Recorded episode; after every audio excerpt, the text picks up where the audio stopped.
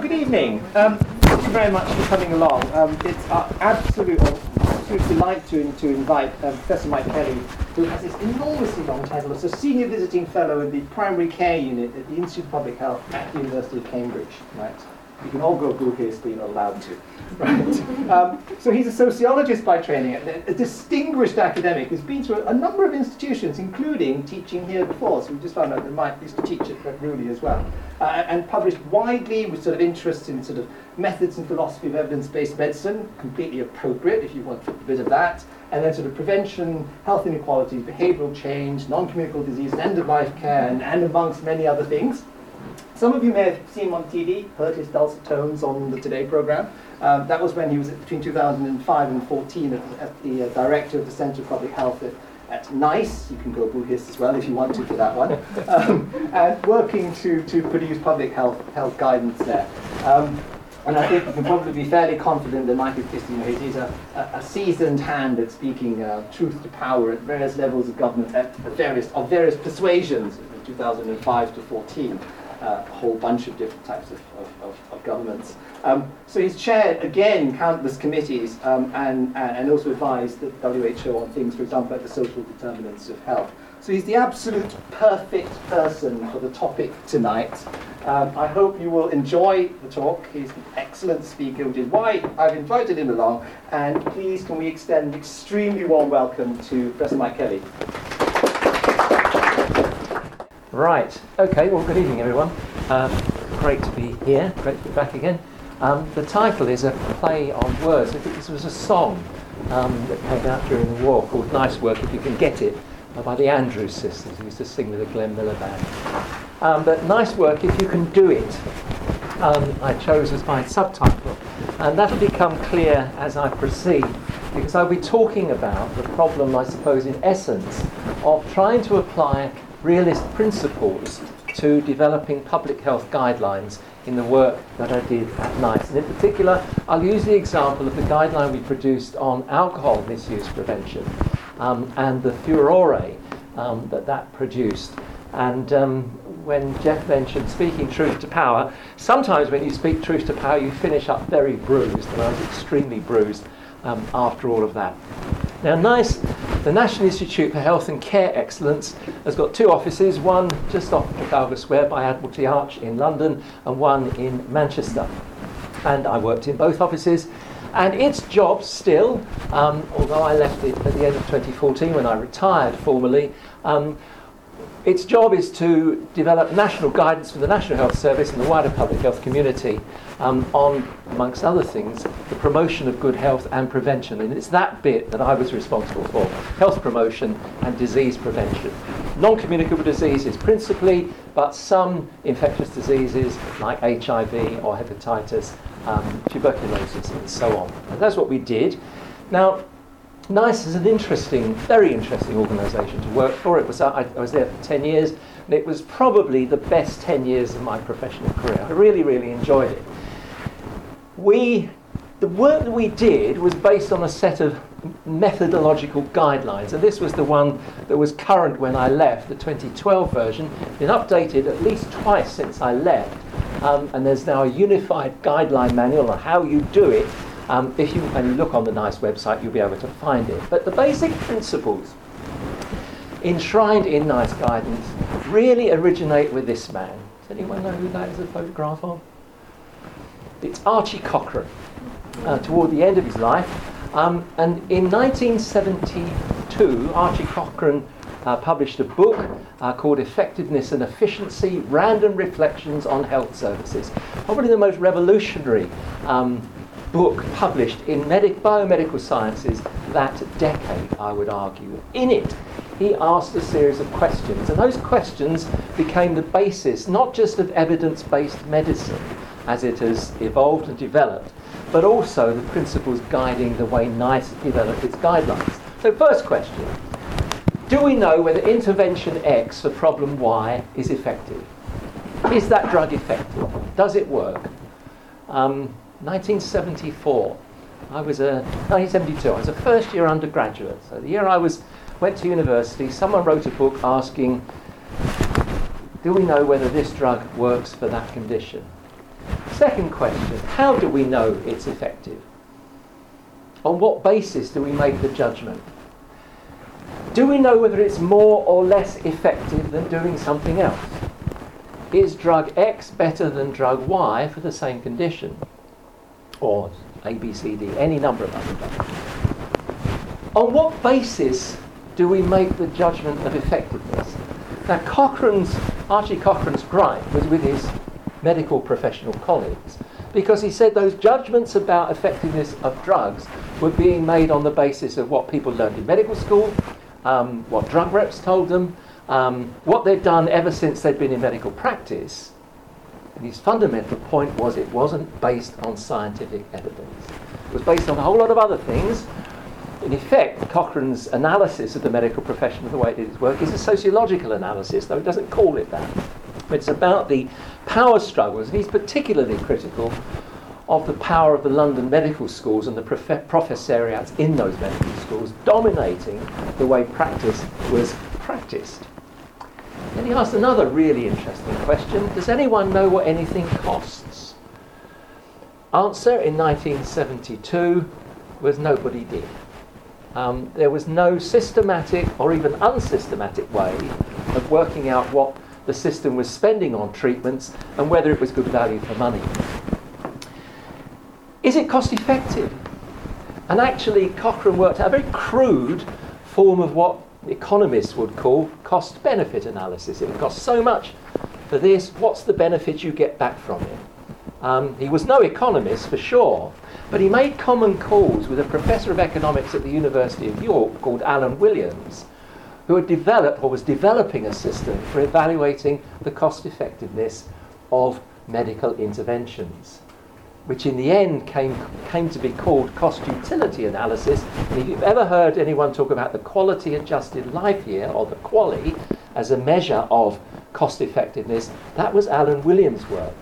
Williams and Cochrane made common calls, they became friends and colleagues and worked together um, to set about answering that question. And of course, at the heart of what everything NICE does is is, is X or Y not just effective, but is it cost effective against a, a notional threshold of a QALY? Uh, then Cochrane asked another question What are the dangers posed to the public of interventions and actions about which we are scientifically uncertain? Why do we do treatments that we have no evidence, sound evidence, that it is more or less effective than either doing nothing or doing something else? Are the interventions dangerous?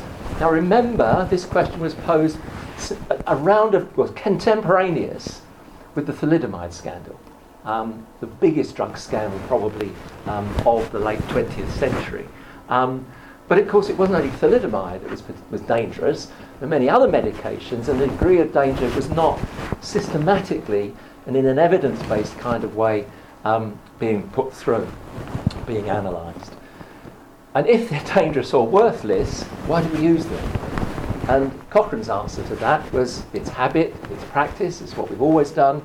Um, and you might imagine, of course, this wasn't the most welcome book published, uh, welcome book published that the medical profession received in 1972, but it's been profoundly influential and gives us at least two strands of follow through. One being the development subsequently of evidence based medicine, because when David Sackett and his colleagues in the late 80s really posed the same questions about the effectiveness uh, and doing evidence in an evidence based way, they were able to say actually nothing much has changed since Cochrane published his book nearly two decades earlier. So, at NICE, the translation of those principles, um, in very simple terms, turns on a number of key uh, ideas. So the original guiding principles for public health at NICE. Now I need to explain to you, when NICE began, uh, the year it started was 19, 1999. So it's 20 years old uh, next year. We're going to have a party. And I hope they're going to invite me. Um, anyhow, 1999. And when it started, its remit was only new drugs. Is this drug a cost effective way of doing X or Y treatment? and it was one of the innovations of the incoming new Labour government um, of that period. And they, would, they designed, they put NICE in place to stop what they called the postcode lottery. the fact that if drugs were available, it really depended on where you lived, whether it was made available to in your local hospital, whether local clinicians could prescribe it. And of course, practice worldwide was highly variegated. So, NICE was put in place to look at drug interventions and to determine nationally what should be prescribed in the National Health Service.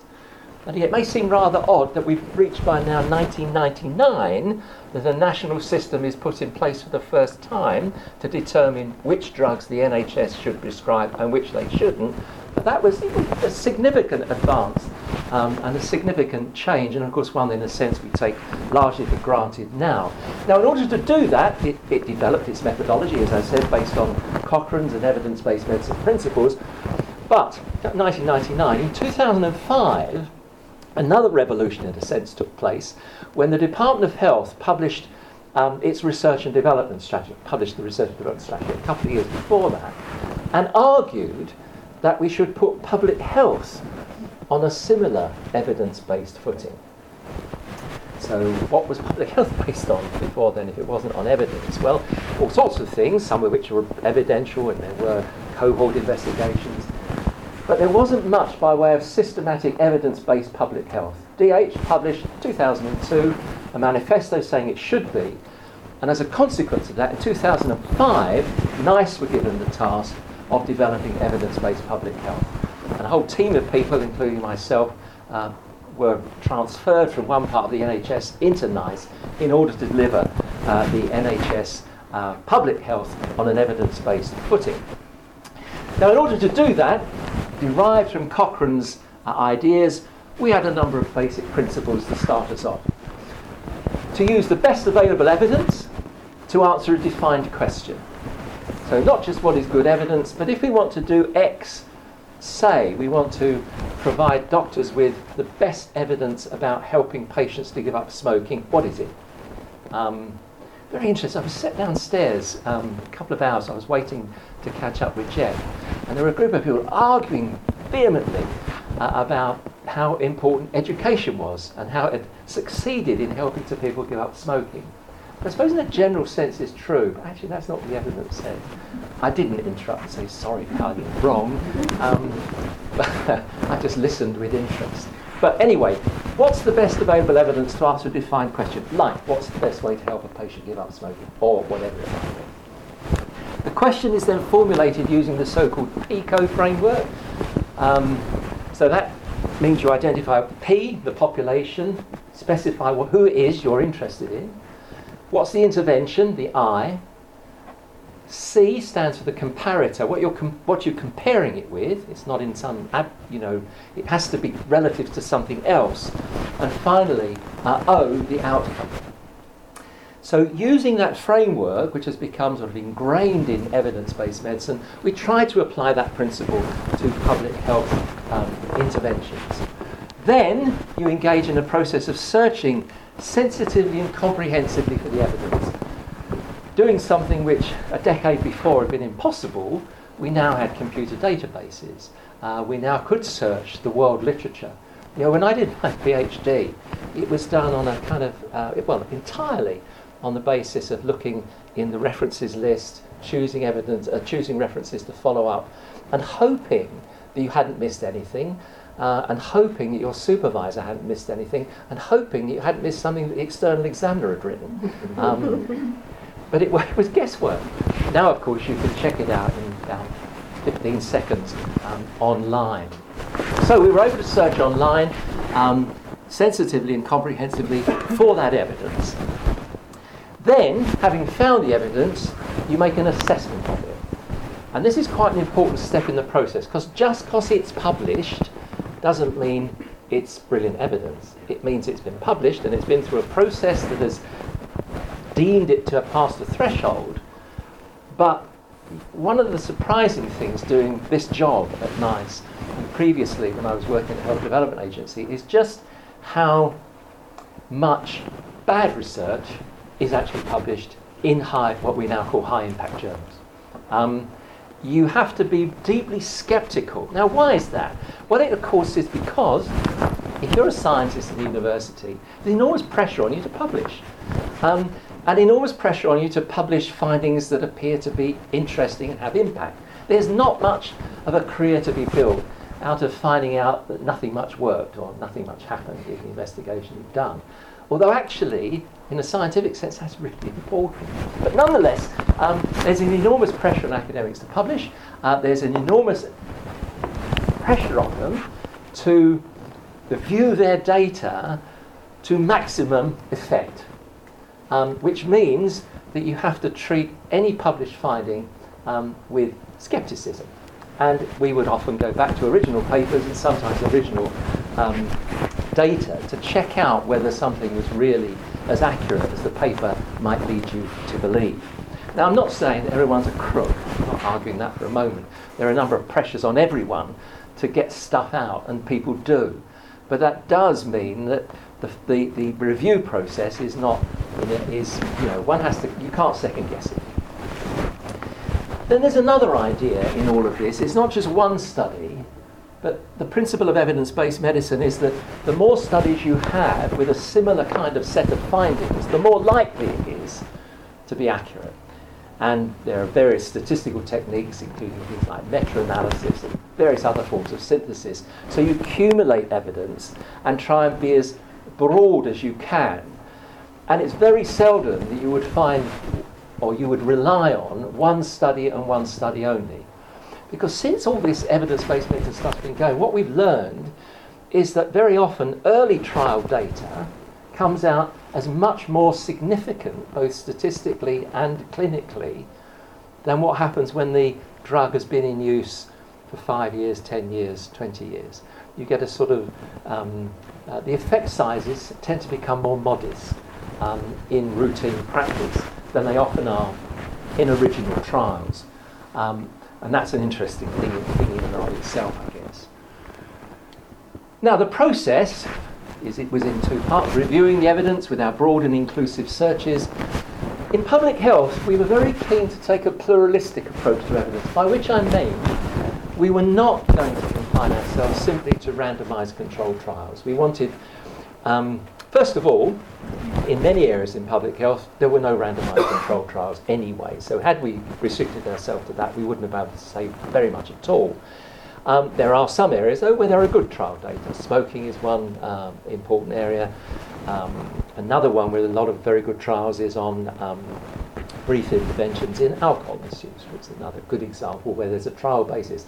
But in stuff like what's the best way to do sex education for 12 year olds, wasn't much at all. Well, none. Um, in, in other areas, like if you're trying to look at um, the most, the optimal way to increase people taking up physical activity, you clearly need a whole lot of other stuff to build into what you're doing. And much public health is premised on the idea that you can change people's behaviour. That, you know, if I tell you something is good for you, you'll jolly well do it. Well, actually, no, that's not the way it works. Uh, or if I educate you, if I get the message across, you will, ah, I've been wrong all these years. I'll do something different. Well, the world just isn't like that. Um, and so, what you need is an evidence base that helps you understand the reality of both people's lives and their propensity to change, or, more importantly, to resist these kinds of interferences in their, um, in their lives. I was watching a repeat uh, on my Fire Stick uh, on Sunday evening, I think it was, of a program by Jeremy Paxman on the Great War. And amongst a very short little episode in um, a short little snippet in the middle of the program, he mentions the fact that one of the things that alarmed the government enormously by about 1917, at the height of the war, were the number of cases of venereal disease among the soldiers um, that were running at casualty levels not dissimilar uh, to casualty levels in some parts of the battlefield. So they clearly had to do something. And they were trying to get soldiers to change their um, sexual behaviour, as well as the many women um, who were servicing the needs of the soldiers in various kinds of ways. Um, and there were sort of patrols sent out to go and stop these women of ill repute um, affecting the army. It was actually the forerunner organisation of what eventually became the Health Education Council and then um, the Health Education Authority. Began life in, in the middle of the First World War. But all of that's premised on the notion that if you can, you tell a soldier it's a jolly bad idea to go and get um, venereal disease, especially if the next day he's going to be shot by the Germans. Well, it's, well, it's kind of maybe not the most compelling way to bring. So, but the broader point in all of this is if you're interested in those sorts of things, you need an evidence base that embraces psychology, sociology, economics, anthropology, uh, marketing. Um, all of those sorts of things are part of your evidence base, not just the randomized controlled trials, although if they're there, they are very, very helpful. Up to a point. Um, but then we faced another issue, which isn't just the nature of the subject matter and the nature of the evidence and being broad about the evidence, but it's a problem within, once you start to look for evidence beyond the evidence in clinical medicine, what you find is this series of things. First, in many arenas, there simply isn't, there is a dearth. There aren't very many, in other words, good outcome studies answering the question what does um, what works or does it work. There just wasn't much material there on this on on the kind of almost everything that we took on as a public health team at NICE. It's a very empty cupboard. And there was still less answering the important question, the realist question, what works for whom and under what circumstances. That was an absolute rarity to find that kind of material. There was a little bit of it, but you know, it was a tiny, tiny fragment of what was available to us uh, when we came to review the evidence, as we found it around about 2005 when we started doing this. Third point, the evidence such as it is, is often too imprecise to determine the relationship between the intervention and the outcome. You, you don't know if there is a relationship. It might be an association, but what the nature of it might be and how it might work so that you can do something about it um, is clearly very difficult. Um, one of the briefs we were given quite early on was with, respect to sex education. And it was based on the curious idea from the Department for Education and the Department of Health that something that happened in a classroom with a class of 11 year olds would have an impact on an event yet to happen, the sexual debut of those children at the age of 15, 16, I don't know, whenever. But certainly not when they were just having a lesson at the age of 11. You think about the causal pathway and the mechanisms along that route from learning something in a classroom to your behaviour as an adult. At a more prosaic level, I expect all of you learned some geography um, when you were at school. Um, now, just how helpful is that when you're trying to get around a city you've never been to before? Pretty useless, isn't it? Um, well, I must say, the way the civil servants thought about sex education was pretty much on the rounds. You know, if we teach you this at 11, everything's going to be fine at the age of 18 or 15 or whenever it might be. But this isn't. I mean, those two examples are but part of a broader pattern of stuff. We do stuff, put out advertisements, give advice, um, you put labels on things. Will that have an effect? Well, and if it does, how does it work? It remains unknown. At least the, the evidence doesn't help to understand. Another important point is the methodological study, the methodological quality of many of the studies, as we found them then, was actually very poor. You could spend all of your time picking faults in, in the work because well, first of all, even the best, there's no such thing as a perfect study, um, but many studies fall well short of anywhere near perfection or even very, very good. Part of the problem is that the questions that scientists, academics, and researchers turn their mind to are research questions. And if you're trying to develop a guideline on any of these matters, you've got rather different questions in your mind. You want to know does it work? Um, and how does it work? And in the realist terms, you want to know for which population will it work, or for which people will it work, under what circumstances and when. Because unless you know those things, trying to develop a guideline with any form of precision is extremely difficult. So the evidence le- left most of those things unanswered because the research questions turn their attention to something different, um, by and large. There are big gaps in the evidence. There are some areas we simply knew nothing about at all. When we came to look at accident prevention um, in children, it's another one that we got, um, it, it proved to be very tricky. And that's an area you might have thought there must be loads of evidence um, about how to design a playground, um, how to stop children, uh, how to stop children hurting themselves, but also giving children enough freedom to learn to run and jump and play and climb trees and all those things that help with physical development and cognitive skills. Um, actually, it was a pretty bare uh, environment. And then, of course, when you find the evidence, it often says something rather different to what most people think it says. Most people think it says. There's a, there's a curious. Let me put it to you this way. I, I before I went to work in the National Health Service, I've been an academic for 27 years, and I taught in medical schools and business schools in a variety of different places. And there were some things I really thought I knew, and I've been teaching them to students for decades. And it was a very salutary experience to suddenly come across that and say, well, actually, what you thought was an absolute certainty proves to be you know, pretty on uncertain ground.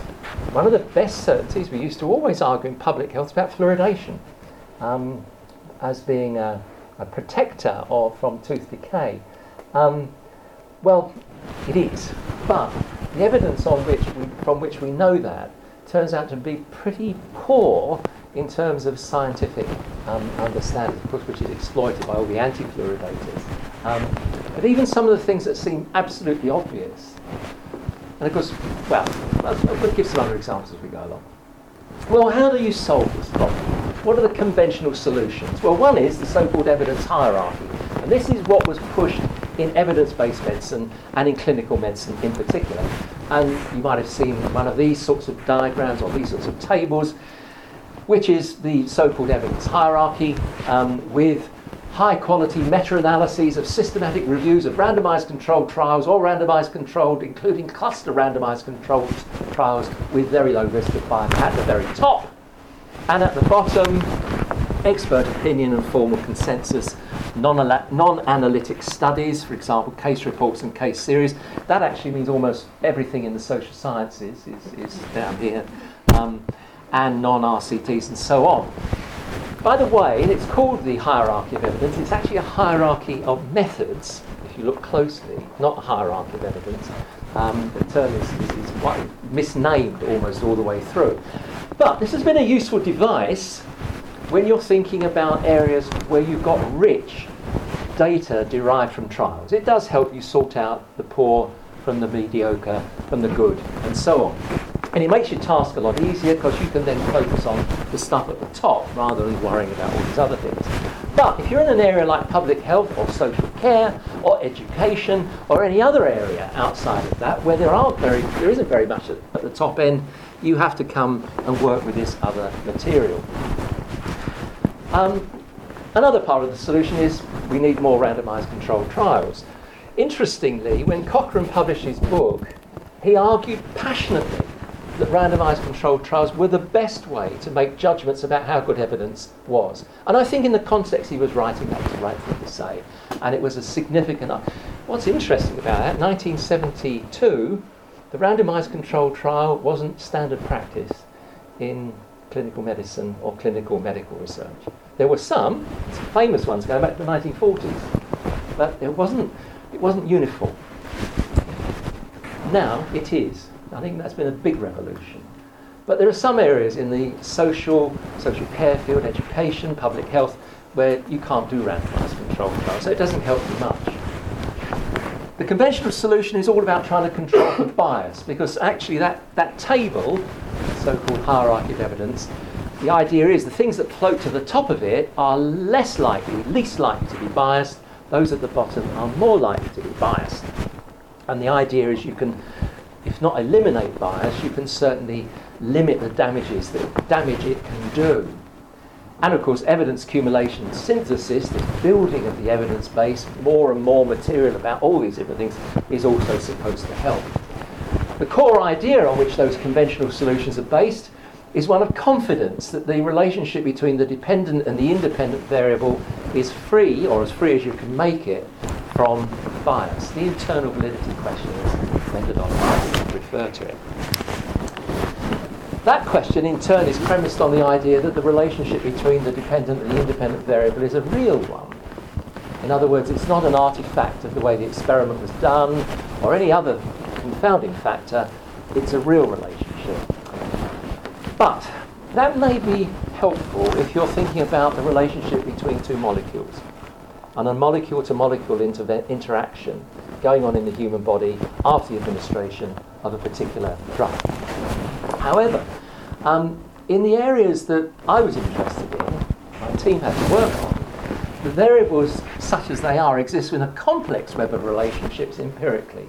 You're not dealing with two variables, you're dealing with lots of variables that interact with each other um, in all sorts of ways. Uh, that's the nature of the reality. Um, and worrying about the limitation of bias between two variables doesn't help you much when you're thinking about the arguments within these complex webs of relationship. And of course, the notion of one variable acting on another is premised on a particular view of cause, so X causes Y, derived from physics, not from human sciences. Um, and it, it, it, to some extent, one could argue, works pretty well in physics, but you know, there's more to life than physics. Or life is more than physics. The less conventional approach, which we adopted in public health at NICE, was to uh, uh, quite unequivocally borrow this notion of the um, program theory um, from Pawson's work. Now, I'd worked with uh, Ray Pawson uh, from around 19, um, about 2000, uh, as we began to think about these problems in evidence. And the way that, and this may not necessarily be the way that all uh, critical realists or all realist thinkers think of the program theory, but my take on it was, and what we used to lever our way into the problem, is to say, what is it that people think makes an intervention work? Um, what do policymakers, why do policymakers believe that if they do this, it's going to have that outcome? And what are the stages along that pathway, which for the most part remain unstated, that are supposed to lead to that happening? And that helped us to unravel all sorts of stuff um, that the trial based material, looking at intervention and outcome, simply didn't do. So I, I can't, can't overestimate or overstress just how important this idea was in helping us to rethink the nature of the problem. Um, because if we could work out why people thought things worked in a particular kind of way, we were then able to kind of get inside that and not just say it doesn't work like that, but what are your reasons for thinking that and what evidence would we need to fill in the logic models along the way? Really, really helpful. And of course, we use the standard CMO context mechanism and outcome um, as a way of uh, illuminating that and getting to grips uh, with it. And we even commissioned a number of realist reviews. Um, Jeff did one for us with um, the team. We got a commission to look at how to prevent smoking in cars as a way of prevent, protecting children. And um, well, obviously, there's no evidence uh, in randomized controlled trials or anything like that. So we commissioned um, the team uh, working with Ray and Jeff to do exactly that. And there were two, two, I think two, wasn't it? Two very significant pieces of work I thought came out of that. But the politics of it didn't work out at all because uh, the minister banned us, uh, stopped us from doing the work. Uh, Andrew Lansley, the Secretary of State, said, I don't want to know about smoking in cars. That's too much of an interference in ordinary people's lives. NICE is just the part of the nanny state. We don't want it, essentially. Um, so we had to stop the programme of work. The reviews are published, and you can see them and read them, and they're very, very interesting. Um, of course, politics is a funny thing because within about 18 months, Parliament, without any evidence at all, had decided to try and ban smoking in cars anyway. Um, and even though we never actually got the guideline. Um, still, anyway, more on the politics in a moment. Um, the limits of the evidence, another very important thing that we came to realise by using this way of levering open the evidence and what people thought was the evidence using a, a realist approach is, of course, that evidence doesn't speak for itself. There are a lot of people who will tell you that once you've got good evidence, you've got the answer. Actually, you don't. What you've got is good evidence. You then have to interpret that evidence in order to understand and apply it to whatever context you need to do so. So the interpretation process is ever so important, but you go to a methodology textbook and try and find the chapter on interpreting evidence that's not about p-values and significance tests and the mechanisms of interpreting empirical evidence. When you need other kinds of judgments, terribly important. Um, so there are well-defined scientific protocols and methods for scientific interpretation, many of them statistical, um, which help you determine whether you can trust a statistical result session. Um, but the methods for understanding the processes of inference and judgment that scientists and people, particularly people trying to develop guidelines and using evidence, or people using evidence to make policies, or people using evidence to treat patients, have to use inference and judgment, that's much less well defined in the literature. Um, there's, there's, obviously stuff on clinical judgment, and that's one very, very important part of this. But there's no equivalent of policy judgment. Civil servants don't have to think about the nature of their clinical judgment or the nature of their policy judgment, they just do it. Um, and that's also true to some extent in guideline development. Because really, when you're doing a guideline, you're much more interested in the external question, not the internal validity question. Or at least the external validity question is just as important. Does the empirical knowledge deal with the problem at issue? And as you'll have gathered from what I've said, the answer to that is usually partly or partially, but not in any sense totally. How applicable are the data that you've got to hand, the context and the circumstances? Can you apply them to the problem you've got with underage in um, with whatever it is?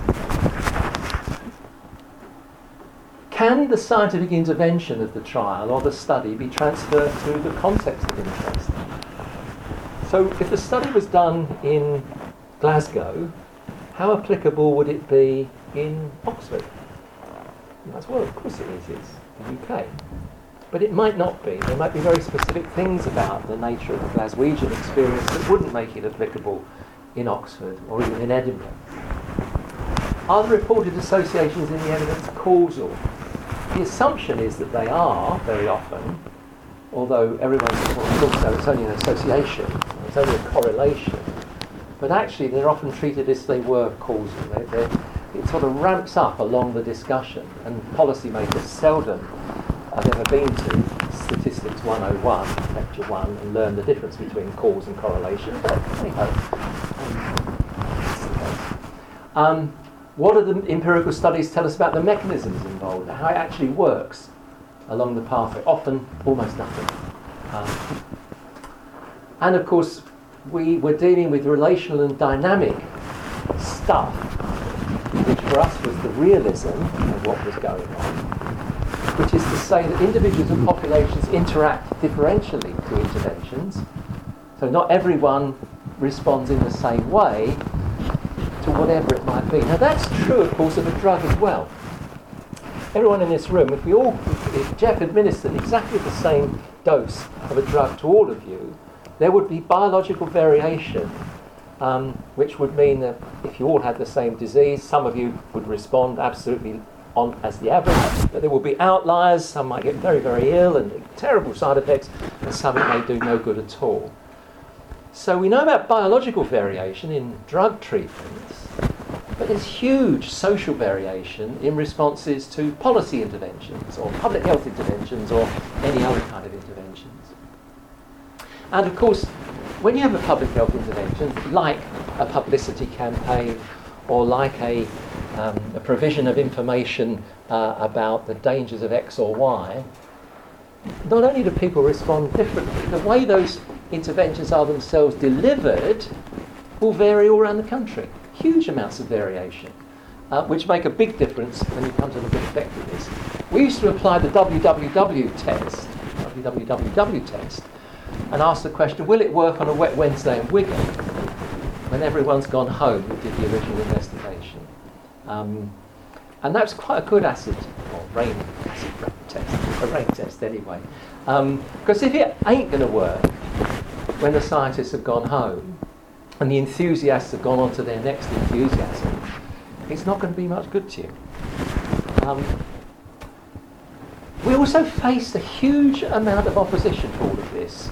Back in 2004 5, when it was proposed that NICE would take on public health, there was a furore saying, well, no, you can't.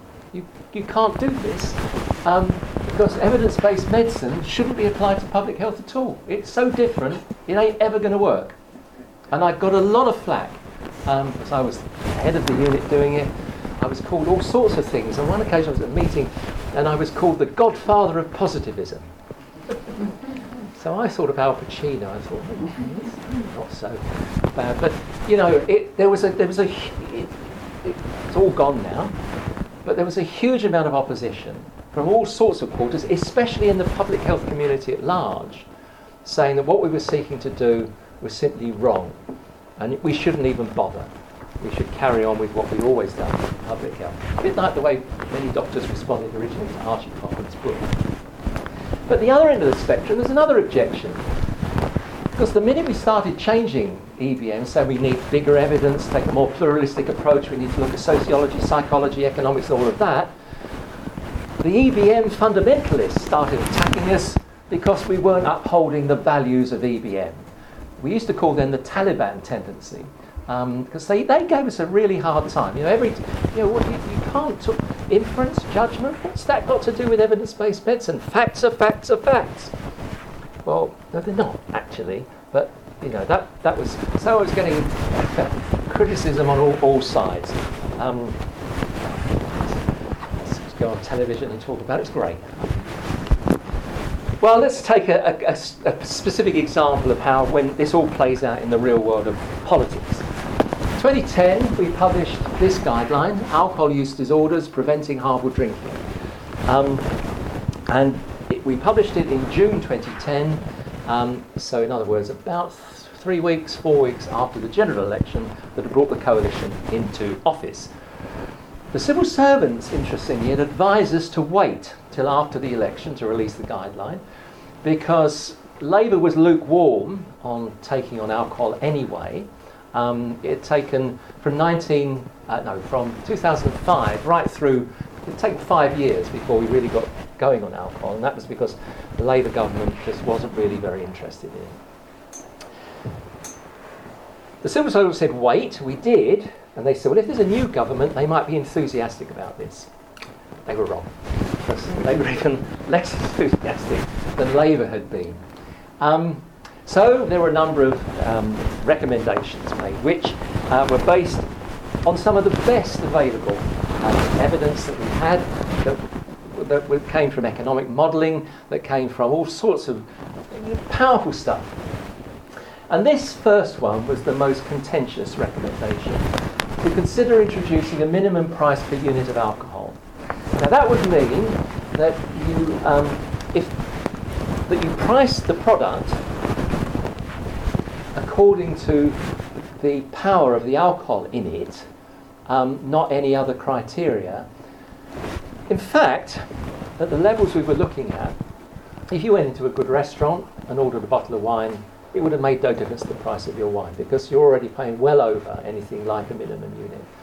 If you go into uh, a pub and pay £3.80 for a pint of bitter, that's well over minimum price. What we were interested in was the fact that it was those cheap vodkas, cheap ciders, which were retailing at very, very low prices, were precisely the products which the heaviest drinkers migrate to, and also the products that underage drinkers go for. That's the one children buy, that's the one underage drinkers buy. So, a minimum unit price, and, and the reason that you could get that stuff so cheaply is effectively because what's going on is the retailers don't charge the customer the excise duty, they pay it. Um, and that's a loophole. So the solution to that is minimum unit pricing. Second recommendation, regularly review the minimum unit price, and then also alcohol duties. We weren't saying get rid of alcohol duties, but we were saying think about them in a, in a, in a more, in a, in a different kind of way. Some of the data, this is only a fragment of the data, but with a minimum unit price of 40 pence per unit of alcohol, um, the potential savings in millions, we rent health full effect about 80.3 million, crime about 6.8, absenteeism about 13.2. Quite big numbers the economists came up with. Um, and it's a model, actually, the, econo- the economists that, who worked on this with us, the group from SHA, which is the School of Health and Associated Research at University of Sheffield, um, uh, particularly led by um, a colleague called Petra Meier, and um, the models they used there were the basis for the, the, way the Scottish government took this forward and did achieve minimum pricing now um, in Scotland. So this wasn't some kind of back of the envelope stuff. This was uh, as good as it gets, I think, in terms of the scientific data. We also focused on availability. Um, consider the revision to licensing legislation um, to ensure there's a link between the availability of alcohol, or taking account when licenses are issued of alcohol-related harm, um, immediate sanctions on premises in breach of their licenses, selling to underage children, for example, and make the health body the responsible authority in England for dealing with licensing. That hasn't happened. It is the case in Scotland, though. Um, marketing. This was a very interesting area. I consider a revision to the advertising codes to ensure um, that when the Advertising Standards Authority sets its rules, the proportion of the audience who are receiving the messages under 18 who aren't supposed to be buying drinks legally is considered. Um, there was no duty for that to happen at all. Another one we looked at um, to see that children adequately protected where alcohol advertising is permitted. And this was an interesting one alcohol advertising to children via new media. Um, there are all sorts of products um, one where you could join. I mentioned the brand, but that you know go online as a child and join the club uh, in the way that you could join the teddy bear club or something like that. Um, there was no regulation in social media at all, um, and we pointed that out. Licensing needed to be done rather more um, systematically, we argued, and ensure sanctions were fully applied. Um, we also spent a lot of time talking about brief interventions for alcohol misuse. People who already got problem drinking, or there's a teachable moment uh, after they've been arrested, or something like that, where brief interventions have been shown to be very effective using trial based methodology. Well, um, 2nd of June, day after we published the guideline, just the headline in the Independent Government rejects health watchdogs alcohol, alcohol policies. That's us, Health Watch we thought that was an odd um, bark to that. And this was uh, some extracts from the, that piece. Government clashed with its medical advisors yesterday. They certainly did. The Department of Health put out a briefing um, the afternoon after we published the guidelines saying that NICE didn't understand the evidence, essentially, um, which was a pretty risky strategy, but that's what they said. Um, NICE called for the introduction of minimum price per unit, um, and it said, NICE said, our recommendation is based by more than 100 scientific studies. But the Health Secretary rejected the analysis and said ministers instead favoured banning supermarkets and off licenses from selling alcohol below cost price. Um, and then this was an interesting one. It's not clear, he said, that our research examined specifically the regressive effect on low income families of minimum price, uh, or proves conclusively that it's the best way to impact price uh, on demand. A few other policies um, that were regressive that I don't think they were quite so anxious about. There you, um, there you go. Um, now, 18 months later, having rejected the NICE guideline, although it's still live, it's never been rescinded, um, it's still there on the NICE website, and it still constitutes, I think, the most systematic account of dealing with alcohol based on the evidence as it was then. And if anything, my reading of the evidence since 2010 has accumulated in favour of minimum unit pricing, particularly for high risk populations, children, um, and very, very heavy drinkers. it'll have no effect, one has to say, on middle class drinkers and their expensive bottles of wine because they're already paying well over the odds. Uh, although that got lost completely in the media furore. But um, a year or so later, two years later, the government, led by the, by the Home Office now, not by the Department of Health, introduced uh, its strategy or published its strategy, and many of the things that were in our guideline were in that strategy, although they were not, has, I have to say, taken up. It lost its way amidst all sorts of controversies, and not least that number 10 switched from being pro minimum unit pricing, anti unit pricing, and uh, it became a rather embarrassing topic, I think, as far as that was concerned. But what we were being told all the time is that we were just part of a nanny state, you know, trying to interfere with ordinary men and women's lives, telling them what was good for them, and just generally being a right nuisance. For those who don't know, that's Mary Poppins. Um, it's an old, uh, an old film now, not so familiar, but she was a, a famous nanny, a fairy nanny, by the way, that's why she's blind. Um, I used to get called in the Daily Mail the chief nanny That was great until I retired. Then uh, Dame Sally Davies got the mantle of chief medical officer. Um, I was the chief nanny. That was, uh, you know, children um, phone up and Dad, what have you done now? um, but anyway, um, but I just show you this quotation, which comes from the Times. Uh, the date is 1854. Um, August 1854. Anyone else anyone here know what happened um, late in August 1854 after this um, editorial was published? One of the most famous public health events in 19th century history. So there's an outbreak of cholera in Soho, um, and John Snow, um, the anaesthetist Queen Victoria, with also an interest in public health, uh, hypothesised it was a waterborne infection. Um, and it was one of the worst outbreaks of cholera uh, in the mid 1850s, uh, mid century. But weeks before that outbreak, the Time, Times published this a leading article in which it said, The nation, which is but the aggregate of us all, is little disposed to endure a medical tyrant. Mr. Chadwick, that's Edwin Chadwick, one of the most well known health reformers of the 19th century, uh, leader of the sanitation movement and Dr. Southwood Smith, who was the medical chief medical officer essentially in the Board of Health at the time, have been deposed. And it's this bit that I think is just astonishing. We prefer to take our chance of cholera than the rest and be bullied into health.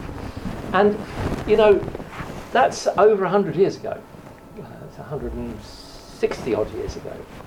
Um, and yet the debate still goes on between, you know, the state trying to protect the health of the population and the state interfering in the lives of the population. And actually, of course, if you do public health, it's always a trade-off between the two because you know you, you're not going to please everybody, and clearly, certain public health forms of regulation are in, impositions on personal liberty um, and personal freedoms. There's no question about that.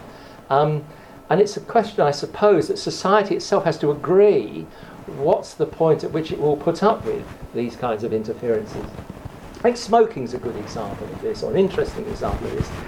The first definitive study linking lung cancer um, to exposure to tobacco smoke was actually published in 1950 um, by Doll and Hill, the two who led all of that stuff. 1952, there's a definitive paper um, offering um, a tentative causal account Ten years later, 1962, the evidence is pretty well overwhelming. The Royal College of Physicians in the United Kingdom published its report on smoking and health, linking cigarette smoke not just to lung cancer, but to heart disease, emphysema, bronchitis, um, high blood pressure, and so on and so on and so forth. Um, the evidence of 1962. The smoking ban um, and the virtual denormalisation of cigarette smoking um, comes about 67 years after the first paper. Um, it took that long. The process and the progress was exceedingly slow, but has been extremely successful.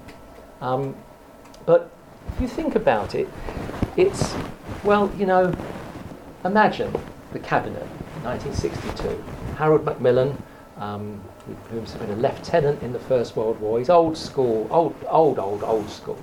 And the assembled politicians around the table. Um, the Minister of Health, when the first paper was published, or the 1952 paper was published, a man called Sir Iain Macleod. And at the press conference that Doll and Hill called to publicise their paper and invited the Minister of Health, the equivalent now of the Secretary of State for Health, along, Iain Macleod smoked through the entire press conference. And that was held at the Royal College of Physicians.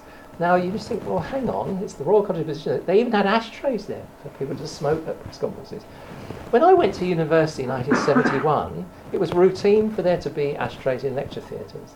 Students smoked, the lecturers smoked, so a kind of fog of smoke. Um, 1971. Now imagine again, round, we're round with Macmillan round his cabinet table. Even if they had grasped the net and said, actually, what we've got to do here is a virtual ban on smoking. We need to make it as invisible as possible in the public environment. We need to make it invisible in the retail environment. We need to educate people. We need to put the price up so high that it's, um, it's virtually unaffordable. Uh, and we need to denormalise it. There would have been no appetite whatsoever politically to take that on. Not least because, my guess would be, three quarters of the men sitting around the table would have themselves been smokers. Um, it's a bit like in the present day, we've got a huge amount of evidence about environmental pollution and its damage on children's health. And I, my guess is that in 50 years' time, someone might be standing in house saying, How was it when they had all that evidence by the early part of the 21st century and hardly anything was done um, to change things? Well, the answer is, of course, it's a slow process. And smoking is a fairly easy one because it's one pathogen um, with one clear causal pathway. Thinking about the obesity epidemic and getting people to change the way they eat and drink and all is a much bigger deal because we've all got to eat and we've all got to drink. Um, so we can't just say let's ban it. Although I saw a spoof article in the Oxford University paper a couple of years ago, um, student paper which said they'd got the solution. It was to ban food.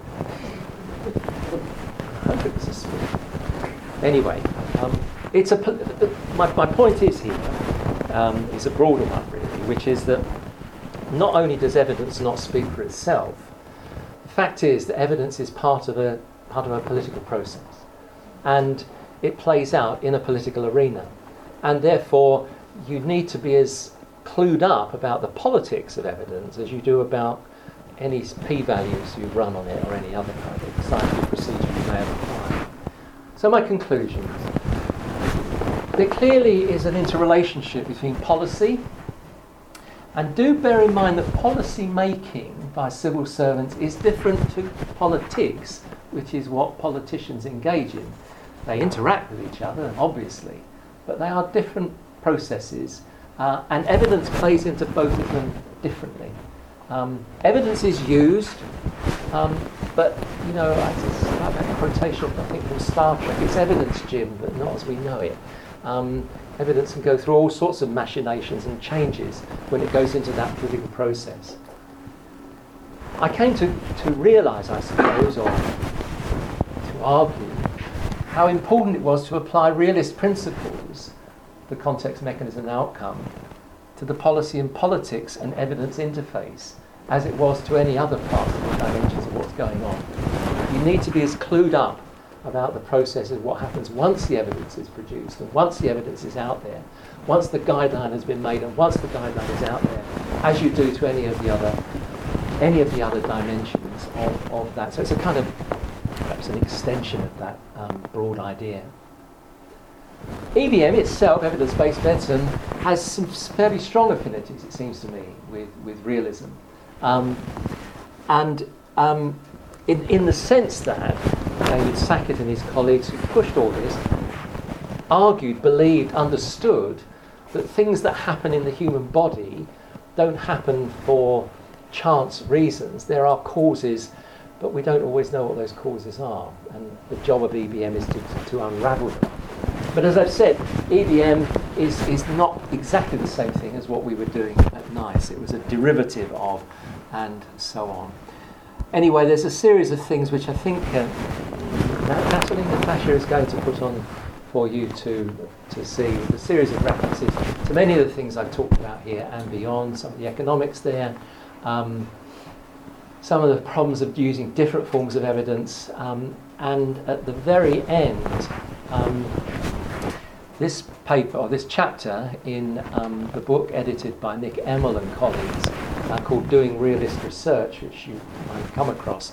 Uh, I've got a chapter in there, and that describes and talks about in detail, particularly the alcohol controversy, um, in, in, in some more detail than I've spoken about it here. So lots of things you can read if you are so minded. So on the almost on the stroke of six, I'll stop, and there's a chance if you want to um, to ask questions, I guess. Great, thank you very much, Mike.